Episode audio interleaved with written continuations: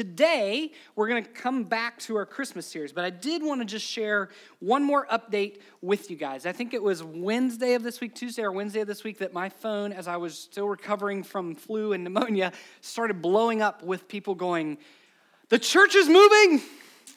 Where are we going? How many of you just survey are on our email list? You get the weekly emails from the church. Okay, if you're not and you want to be, you can fill out a connection card today, drop it in the offering before you leave, and we'll get you on that list. Um, so if you are on the list, you got my email trying to just explain all that's going on, and I was I was kind of like amazed at how many rumors go around this small town, things that I had never dreamed of. If you don't know what I'm talking about, you will in just a second. Um, people were texting me just going, "The church is moving. I heard we're moving somewhere." Where are we moving? And I heard we're becoming an Italian restaurant. And I heard we're getting a liquor license. And like, relax. Okay, so I sent out an email, I think it was Thursday or Friday, basically to the entire church um, just really, I, it was like four or five paragraphs, but really what it said is take a deep breath and, and just settle. Here's what is going on. Here's what you need to know. Um, several months ago, we had our landlord that we had had for several years in this building who sold the building to someone else, and that person sold the building to someone else. So now we're on landlord number three. It's kind of like the child that you just, where do I belong? Who loves me? And that's kind of kind of what we feel like. So this landlord is Mr. Paul Butera. Some of you know Paul, some of you don't. Um, Butera's restaurant is, is what he owns, and they're actually shutting down their location at the country club. Now, here's what that means for us. He has very openly, very honestly, very kindly said to me what he would like to do is create a delivery service for their restaurant downstairs in the kitchen during the week. That, listen, this is the important part. Underline, highlight, take notes, tell your friends, share with the politicians who have other stories. That will not interfere with our church, okay? Amen? We are not moving. We are not going anywhere. We're going to have really good garlic bread for communion. Okay? Maybe Italian wine. I don't know, okay? We have, and this is this is what I said in the email. We have always been a low weight, high impact church. What I mean by that is we are very program light. Our, one of our core values is relationships are greater than programs. So we are not stressed about this, even though many of you were. We are not, and it's going to be okay. The, the good news of this, what I'm really excited about, is because we're going to cohabitate this building, our rent is actually immediately has been cut in half. We've been paying $500 a month plus utilities. Yeah, so so we, we have cut, that's cut in half. Probably over the next two or three months, he has said to me, We're not going to charge you rent at all. He's taking all the utilities back on. So here's the exciting part of that. Because of this, because we're trying to stay low weight and high impact, God is, seems to be, and by the way, church world, things can change in a heartbeat, okay? Just so you know, this is his building. If he decides to turn it into a restaurant up here, we'll go somewhere else. We'll figure that out, okay? What seems to be happening is God is opening up the door for us to save a good bit of money and to actually pursue other options, um, paying off our property that we own much sooner, hopefully. Also, pursuing, and please be praying about this, there's some space in the Market Square building right next door. Um, that we would like to pursue in the basement that and i have not seen it i don't know anything about it that could potentially work for us to expand kidstown and youth ministry give our youth a full home um, which they don't have. If you ever go downstairs, it is full down there, and, and we need space. So just be praying about those things. You need to know we will always be completely open, honest, and candid with you as a church. I'm not hiding anything. We're not moving, okay? Everybody say that to your neighbor. The church is not going anywhere. It's going to smell really good on Sunday mornings, okay? All right, so we're going to jump in. It is good to be with you. If you have a Bible, go to Joshua chapter 2. That's where we're going to be. Joshua chapter 2. I am so glad to be somewhat feeling human again. I have to tell you, in many ways, I feel like I've missed this Christmas season because I've been locked onto my couch. Um, about three and a half weeks ago, our family went down with the flu, and then they got better, and I got pneumonia, and it was the gift that kept giving. Um, I, I found myself thinking, like, a good day. I would text Kara, I was like, it's a good day. I showered, I put jeans on, and I shaved. Like that was that was victory. Um, but I am glad to be with you. Glad for those that filled in. Scott Trent did a great job a couple weeks ago, kind of on call. Uh, and then the Jingle Jam team was amazing last week. I thought they did uh, amazing. But yeah, I, I, did, and you can give them a hand. I did want to tell you, I learned some lessons while I had the flu. This has absolutely nothing to do with the message today, but I thought I would just share some life lessons, some information that you all need to know. Three things. One, some of you are incredibly honest. All right, now here's what I mean by that. Many of you last Sunday, when I was trying to stumble through here, confirmed my theories by simply walking up to me and saying, You look terrible. Thank you for your honesty. Um, the second thing, some of you have incredibly, this is the one, incredibly strong opinions about flu shots. You have zero compassion, by the way, but incredibly strong opinions about immunizations. I thought politics was destroying our country. It's not, it's immunizations. We'll have a forum someday on that. Here's the third thing. Some of you are incredibly generous. Thank you for reaching out. Thank you for calling, texting, asking if we needed anything, buying food, coming to the door, knocking, and leaving it on the steps, and then running because you didn't want to be contaminated. So appreciate that. So appreciate all of you. And uh, it's good to have energy back. Here's, here's where I want to start today. We've been in this series called Ghosts of Christmas Past. I've got like three sermons packed into my head. I'm going to try to only give you one. In this series, we've been talking about the ghosts that we often carry with us, the things that can haunt us, the things that, especially in holiday seasons, can wear us down. So, as we start, here's what I was thinking about this week. How, how many of you know that words can be incredibly powerful? right like words have the power to create life to shape to, to guide to heal to motivate and they have this negative impact they can hurt people they can wound us they can discourage or even destroy I hear this statement every once in a while. People will say, well, it's only words, it's only words. Or, or that famous statement, right? Sticks and stones may break my bones, but you finish it. Words may never hurt me. Yeah, that's like the dumbest statement in the history of the world. Because it's totally not true. Like, especially, I, I bet some of you remember from elementary school, first grade, somebody said something mean and nasty to you, and you still remember it because it hurt. Words can actually hurt, and they can hurt for a really long, long time. There's this verse in, in Proverbs 18, verse 21. It says this The tongue has the power of life and death, and those who love it will eat its fruit. See, words, this scripture tells us, can build us up, they can give life or they can destroy. The truth is, when we hear things over and over and over again, it's hard not to actually believe that they're true. Words have shaping power in our lives. I remember when I was growing up, I, I, was blessed with super encouraging parents. My mom, especially, would write notes and cards and encouraging things. And, and I just really believe that I often today am able to do what I can do because of those words of affirmation. I think it would be more difficult, maybe not impossible, but more difficult for me to do what I do today if I'd grown up hearing things like, you're pathetic, you're nothing, you're a loser, you, you're never going to amount to anything. I wish I'd never had you. See, words have such a powerful shaping force in our lives. Here's the reality there, there are many of us, many of you and, and me in different areas of my life, and we actually, here's what happens we actually struggle in the present because of labels we've picked up in the past. We actually walk through present parts of our life struggling because of the labels that we've held on to from the past.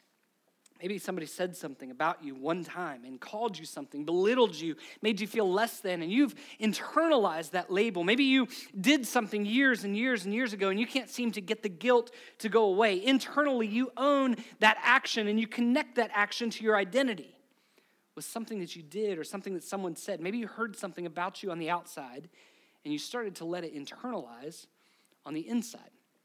I don't know what that label might be, but certainly there are those of you that have been given labels. Some of you maybe heard the label, you're lazy.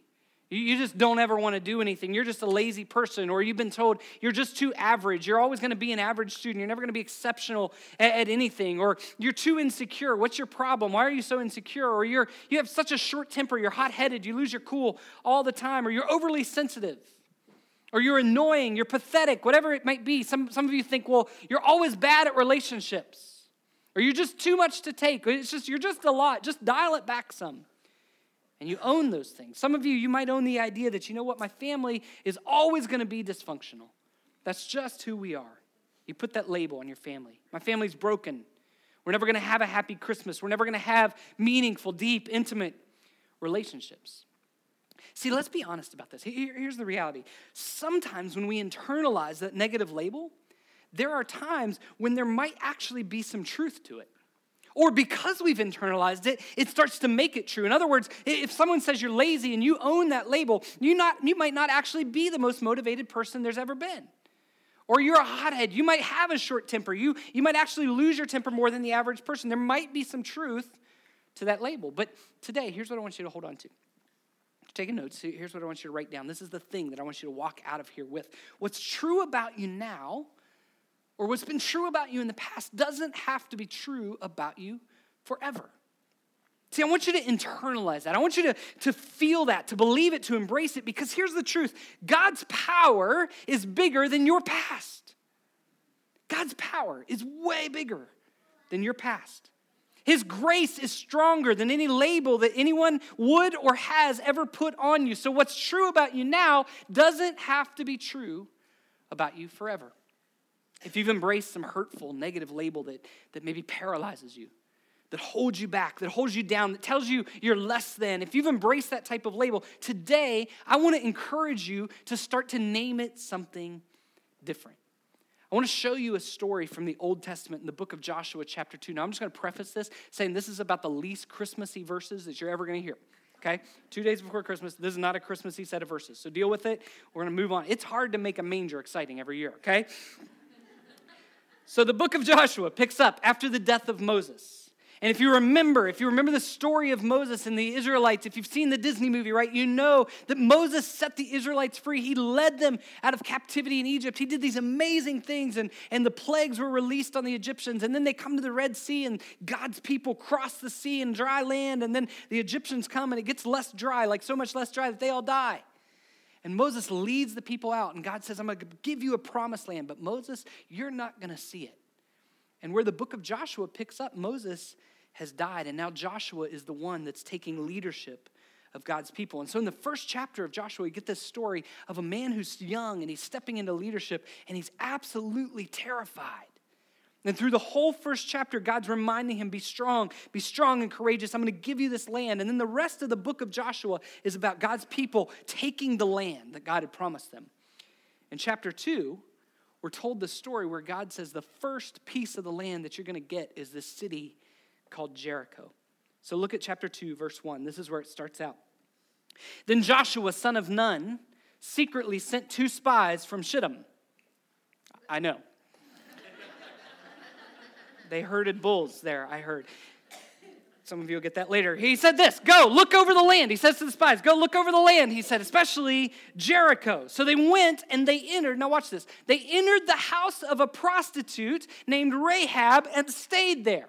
Now, this is the start of a scandalous story. And I want you to understand this. It's scandalous in so many ways. It's not scandalous because the Israelites were questionably going to a prostitute. That was a place where you would go if you didn't want to be noticed.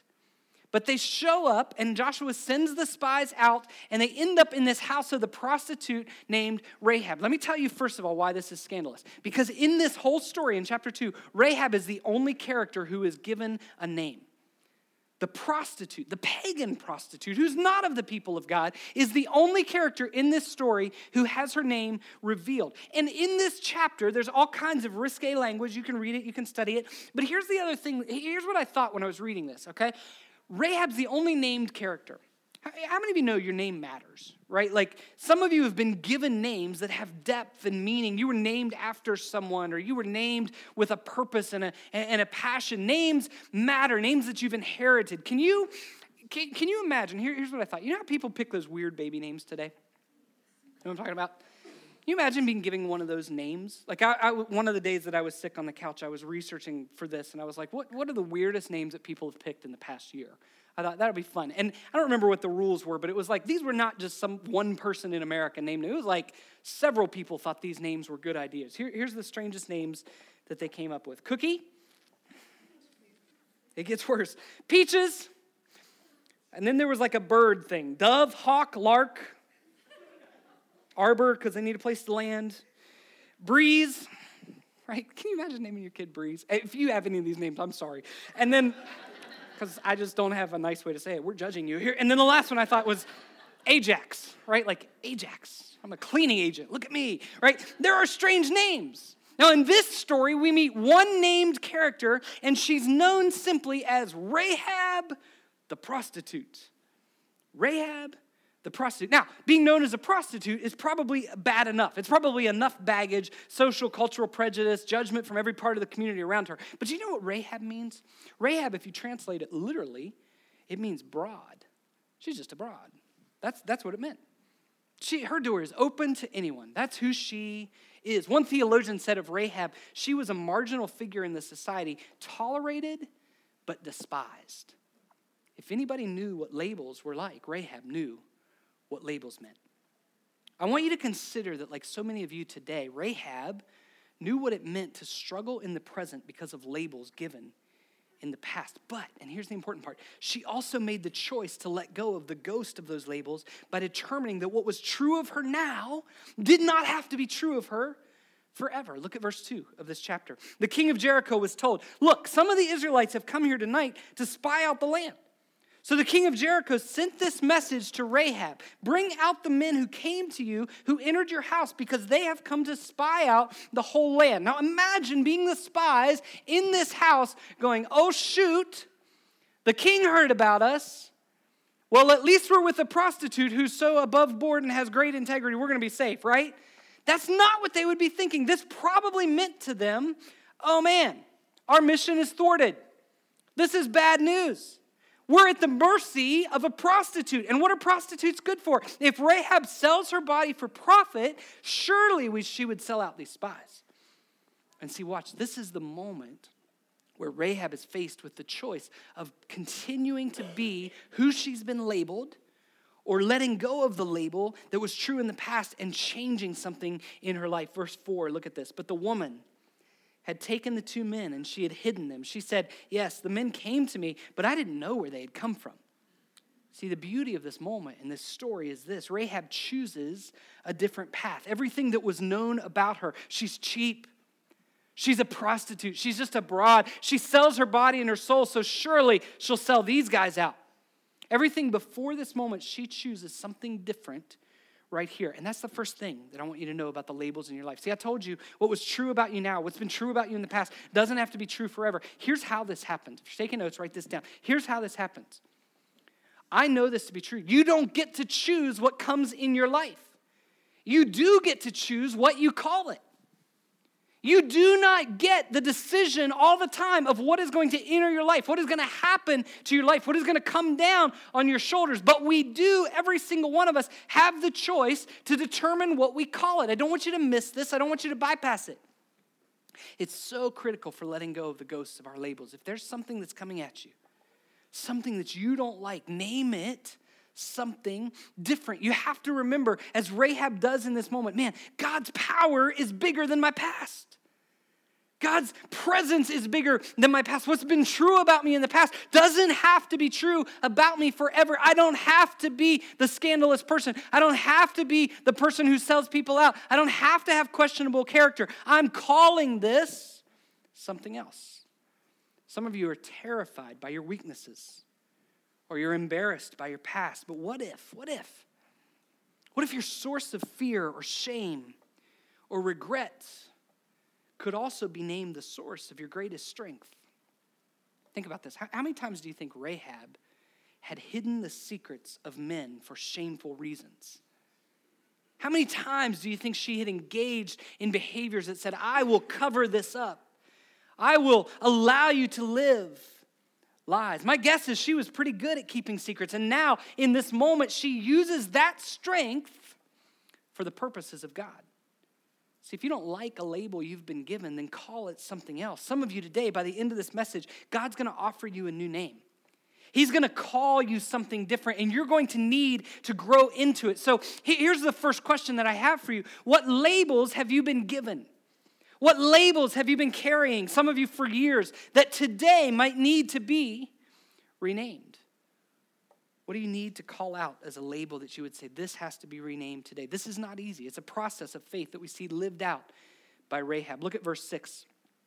But she had taken them up on the roof and hidden them under the stalks of flax she had laid out on the roof. So the men set out in pursuit of the spies. The soldiers go chasing the spies because she's told them they're outside the city on the road that leads to the fords of the Jordan. And as soon as the pursuers had gone out, the gate was shut. So Rahab uses her gifts and says, I will protect the men of God, and the soldiers will leave. Verse 8.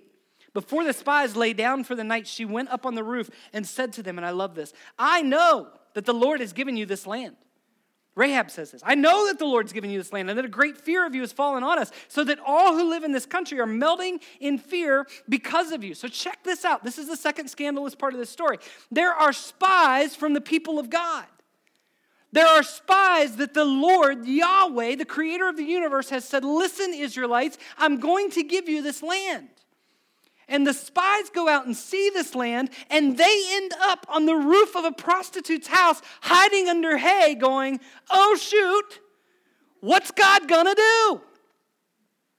And the pastoral moment, the spiritual encouragement, the person that steps into their life to say, Don't worry, don't be afraid, God's got this taken care of, is a pagan prostitute. Guys, it's okay. I know it's your God. I know He's not my God. I know He's going to destroy all my people, but He's going to do it. Stop being afraid. This is scandalous. This is absolutely shocking. It is a pagan prostitute who speaks the truth of God to the people of God. You want to talk about overcoming a label? Here, here, it is. Write, write this down if you're taking notes. Losing the labels that have long defined us comes with living life with acts of faith. See, if we want to let go of the labels that define us, it will require of us, it will demand of us, it will become a discipline of our lives to say every day, we're going to live with faith. We're going to take steps of faith. And, and I mean this. You want to know how to get out from under the labels that have defined you? Take steps of obedience to God. You say, well, how do I do that? How do I hear from God? Wake up every single morning and ask God, what do you want from me today?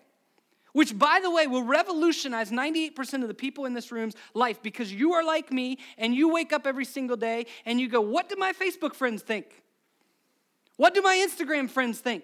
What emails did I get last night? What's the weather like today? What do I have on my calendar? What do I have to get at the grocery store? We listen to voices first that are voices that don't define us. We wake up every single day with an act of faith. God, God, what do you want from me today? How do you want me to engage this day? We ask Him, help me be courageous, help me listen, help me obey when I hear your voice. Then, when you get to lunchtime, you stop and you pray for your food, sure, but you go, God, remind me, what is it that you want from me today? What did I miss this morning? And then, if you miss something, well, you should have encouraged your coworker, but I don't like my coworker. But I told you to love everybody. Okay, you're right. You go fix it.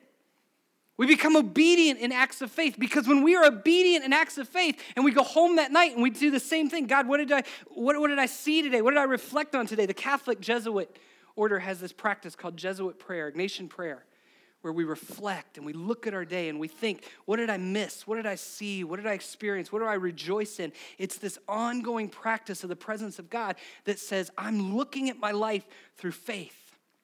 See, Rahab chooses not to be defined by her past, but rather by her faith in the future. She says, I know that God's going to give you this land. I'm taking this act of faith every little step, every single day. When you do that, when you live every single day taking steps of faith, you will begin to lose, you will begin to shed the labels that have defined you for years. Because the voice of God is becoming more important in your life than the voice of everything else.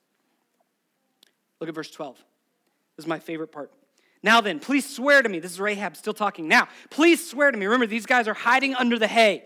Okay, God's gonna give us the land. The prostitute told us that the pagan prostitute doesn't know God. She told us God's gonna give us the, okay, we'll trust her, right? She goes on, she says, Now, please swear to me by the Lord that you will show kindness to my family because I've shown kindness to you. Give me a sure sign that you will spare the lives of my father and mother, my brothers and sisters, and all who belong to them, and that you will save us from death. Here's why I love this. Because Rahab doesn't look at them and say, I know the Lord's going to give you the land. And when he does that, could you just tell everybody I wasn't such a bad person? Could you just give me a new label? Could you just stop using the word prostitute when you describe me? Like, could you just, could you just change, like, could you just change my reputation a little bit with the people of Israel? She doesn't do that. She is navigating her faith for the sake of others. She is making herself entirely powerless for the sake of others. She says, I don't care about my reputation. I want you to defend my family. I know God's going to give you this whole city and your, your people are going to have it, but I want you to defend me. I want you to defend my family. I want you to, to let God do something to save us. You know what I recognize today? And, and this is kind of a tangent, but I think it's important. If you do much reading or listening to the broader culture, if you study much about self help, you're going to hear this message about the labels from your past. You're better than that label. It's okay. You just need a change of environment. You just need empowered. You're stronger than that. Just overcome and be the new you. Have you heard these messages? And, so here's what happens more often than not we see people's lives who are completely jacked up, suddenly reading something inspirational or listening to enough Oprah that they say, Well, I'm a new me. Forget all the bad stuff, forget all the labels. I'm moving on. Yay, me. Hear these messages? And all their friends, at least on social media, celebrate their independence. Look at them go. They are so empowered, so liberated. They, they, they're so cool. Now they can drop the junk in their life. Usually, dropping the junk means they leave a tough marriage, or they quit a hard job, or, or they drop some friends. And suddenly we're pursuing our own self growth because we're empowered, we're empowered, we're empowered. Here's my problem with this, okay? This is pursuing healing through denial. This is trying to heal yourself by denying the mess of your life. It's a pathway that convinces you and me we were never really as broken as we thought we were. We were just in a bad environment. We just needed to change our perspective. And some of that is true, but listen. Changing your perspective, becoming empowered, dropping the drama in your life, none of those things confront the real issue that at our very core as human beings, at our very essence, you and I are completely, entirely, 100% jacked up. And left to our own devices, we make things worse. Have you noticed this? It's pursuing healing through denial. See, if you want to shed, ultimately, if you want to shed the labels, if you want to embrace a new future without them, and you don't distract yourself with positive thinking because healing by denial is never a real thing. Physically, you don't treat it that way. If you're bleeding from the neck, you don't go, hey, I'm just in a bad environment. I just need to think positive about me. We don't do that. See, where true healing happens, and this sounds crazy, it's countercultural. It's the kingdom of God. The kingdom of God is always countercultural. This sounds great. Real healing comes when we recognize just how powerless we are. Real healing comes when we say, I have nothing that can save myself. Rahab comes to these spies and she says, Without your mercy, I can't be saved. This is a Jesus moment. Listen, this is the gospel in one sentence. I can't be saved if you don't save me. That's what Rahab says to these spies. She lowers herself. She says, I am powerless without your mercy. See, friends, I don't believe you can ultimately let go of the labels in your life by simply thinking more positive thoughts about yourself. I think letting go of labels is built on a surrendered faith in Christ. Rahab puts herself at the mercy of God and his people because she knows it's only God who can give her a hope and a future. I love where this story ends up. About four chapters later, in chapter six, we see the Israelites invading Jericho. You know this story from, from Sunday school when you were kids, right? They marched around the city and they marched around the city seven days in a row. And then on the seventh day, they marched seventh time. And, and here's what it says, chapter 6, verse 20. When the trumpet sounded, the army shouted. And at the sound of the trumpet, when the men gave a loud shout, the wall collapsed. So everyone charged straight in. And they took the city. They devoted the city to the Lord. They destroyed with the sword every living thing in it men, women, young and old, cattle, sheep, and donkeys. And that's where our, our Sunday school ended. Yay, God's people, they won. Why didn't they tell me this part? Joshua said to the two men who had spied out the land, Go to the prostitute's house, bring her out, all who belong to her, in accordance with your oath to her. So the young men who had done the spying went in, brought out Rahab, her father, mother, brothers, sisters, and all who belonged to her. They brought out her entire family and they put them in a place outside the camp of Israel. I'm just going to tell you this. If you read the book of Joshua, it will mess with your head because you're going to be disturbed by how violent it is. There's some questions about God's people, and, and God sends them into lands and, and cities, and He says, When you go to these cities, destroy everything. I want everything devoted to me. But in this moment, can you imagine this scene? Can you imagine the city burning, the people destroyed, and the prostitute and her family being the only ones spared? You see, from this very day on, Rahab was never again known simply as the prostitute. She was the prostitute who was rescued by God's mercy through his people. Rahab made choices. She made a choice to refuse to believe that what was true about her now did not have to be true about her forever. Uh, listen, here's what I know, and I'm going to wrap up with this. I, this isn't the strongest of Christmas messages. It was supposed to happen about three weeks ago. Sorry. It's two days before the big day, and I'm telling a story about a prostitute in the Old Testament and the city being destroyed, right? I'm challenging you to let go of the labels in your life. So, what does this have to do with Christmas? I want to show you one more set of verses that are a little more Christmassy. It's one of my favorite parts of Scripture. You all love these parts. It's a genealogy. Matthew 1, the first story of Jesus, the first gospel stories of Jesus. Matthew starts his book this way. Here's what it says This is the genealogy of Jesus, the Messiah, the son of David, the son of Abraham. Abraham, verse 2, was the father of Isaac. By the way, I almost did our whole Christmas series on this genealogy. You're welcome that I did not. Abraham was the father of Isaac, Isaac, the father of Jacob, Jacob, the father of Judah and his brothers. Judah, the father of Perez and Zerah, whose mother was Tamar.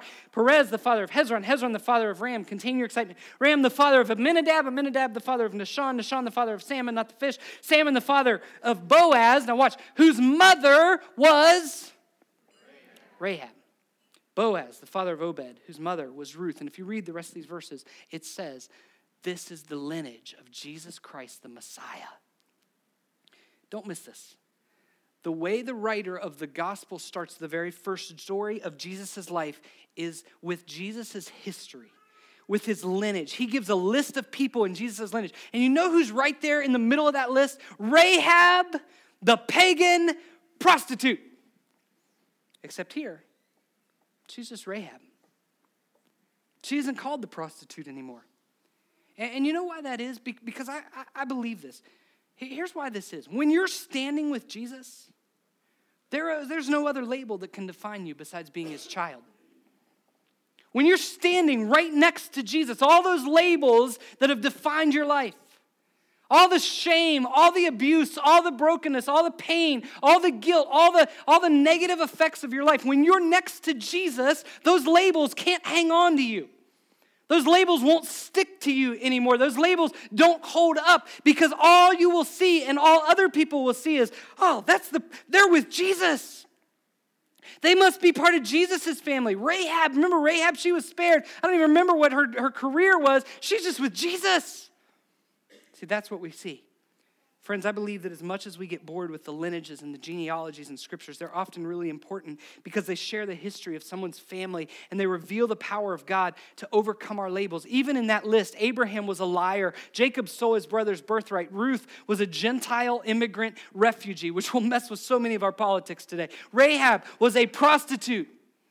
But all of them now standing in Jesus' lineage as testaments that what was true of them then did not have to be true of them forever. And neither does it for you. I'm going to invite the band to come, but I want you to think about these labels lazy, average, insecure, too angry, annoying, pathetic, bad at relationships, too much to take, broken, abused, chronically sick always dysfunctional. Your family's a mess. You weren't worth it. See, I want you to hear this one more time today. What's true about you now, what's been true about you in the past, does not have to be true about you forever. Those labels are like rocks. Those labels are like stones that we carry in our bags with us every single place we go. They're like things that we can't shed, weights that we can't get off our back, weights that we can't let go of, things that every time we look in the mirror, we see. They're rocks that weigh a lot. But you know, the last book of the Bible gives us a picture of a different kind of rock. This book, Revelation, that, that is so hard to read, so hard to study, so hard at times to understand. God's Spirit speaks in this book in chapter 2, verse 17. Here's where it says Whoever has ears, let them hear what the Spirit says to the churches. And then he says this To the one who's victorious, I'll give some of the hidden manna. I'll give something that you can eat that will fill you up. And then he says this I will also give that person a white stone with a new name written on it, known only to the one who receives it. I don't know what your childhood was like. I don't know if you had a grandparent, maybe a grandpa, grandma, mom, dad, aunt, uncle, neighbor. But I hope, I hope that you had someone in your life that when they looked at you, all you saw were eyes of favor. I hope that you had someone in your life that when they saw you, you knew that you had made their day better. And chances are, if you had that person, that when they spoke your name, or maybe they had a nickname for you, maybe they had a special name for you, but when they spoke that name or your name, something came alive in you because of the love, because of the favor that was poured out on you, simply by what was in their heart. This verse, to me, speaks a truth that we need in the very epicenter of our being. That God, when He looks at you, He has a name that only He knows. That only He knows. And someday He's gonna give you, and I think it's only gonna happen. See, Revelation's all about this, this waiting, this longing, this apocalypse, this hoping for what God's gonna make right someday. And I think he's going to hand us this stone, and we're going to realize maybe for the first time, we're not carrying those stones anymore that we've carried for years. We're not carrying the labels anymore that we've carried for years. And this stone weighs nothing because this stone is God's name for us. And I don't know what that name might be for you, but maybe it's the name You're my son, you're my daughter, you're my child, you're adopted. Everybody that told you you were unworthy, they were wrong because I created you and you're worthy. You're my beloved. You're my possession. You are getting the inheritance that I've given to the, to the kingdom of God. You are mine. And you know how I know that's true? You ready for the Christmas bomb? This is the Christmas sermon right here. Because God sent his son because two days from now, we're all going to rejoice in the birth of a son that was born simply to remind us what we were meant to be, who we were meant to be. You that are raising kids, you know this. Most of your job is reminding your kids who they're supposed to be, who they're called to be, who God has made them to be. That's, I believe that's parenting, helping your kids remember the future. This is who you're supposed to be. Remember, remember, remember. And God's Son was born to say to us, don't forget. Don't let those labels weigh you so down that you forget who you were made to be. We're going to sing, these guys are going to sing a song over you. You can sing with them, you can worship with them. But as I've wanted to do through this whole series, I wanted like six weeks of this, didn't happen, sorry. This altar's open because when we get rid of ghosts in our lives, sometimes we need to let them die on the altar. Remember Ghostbusters? You had to kill the ghosts, right? You had to put them in that little machine that they would never come back out. And they got back out and everything went to crazy. And some of you need to bring your ghosts to the altar kill them. You need to let God take them. So if you want to come pray, we'll meet you. I'll meet you here. I'll pray with you. We'll lay these labels down. But as you hear these words, let God sing over you. Maybe God just even today wants to start to show you that stone with the name that He would call you. Let's pray together. Heavenly Father.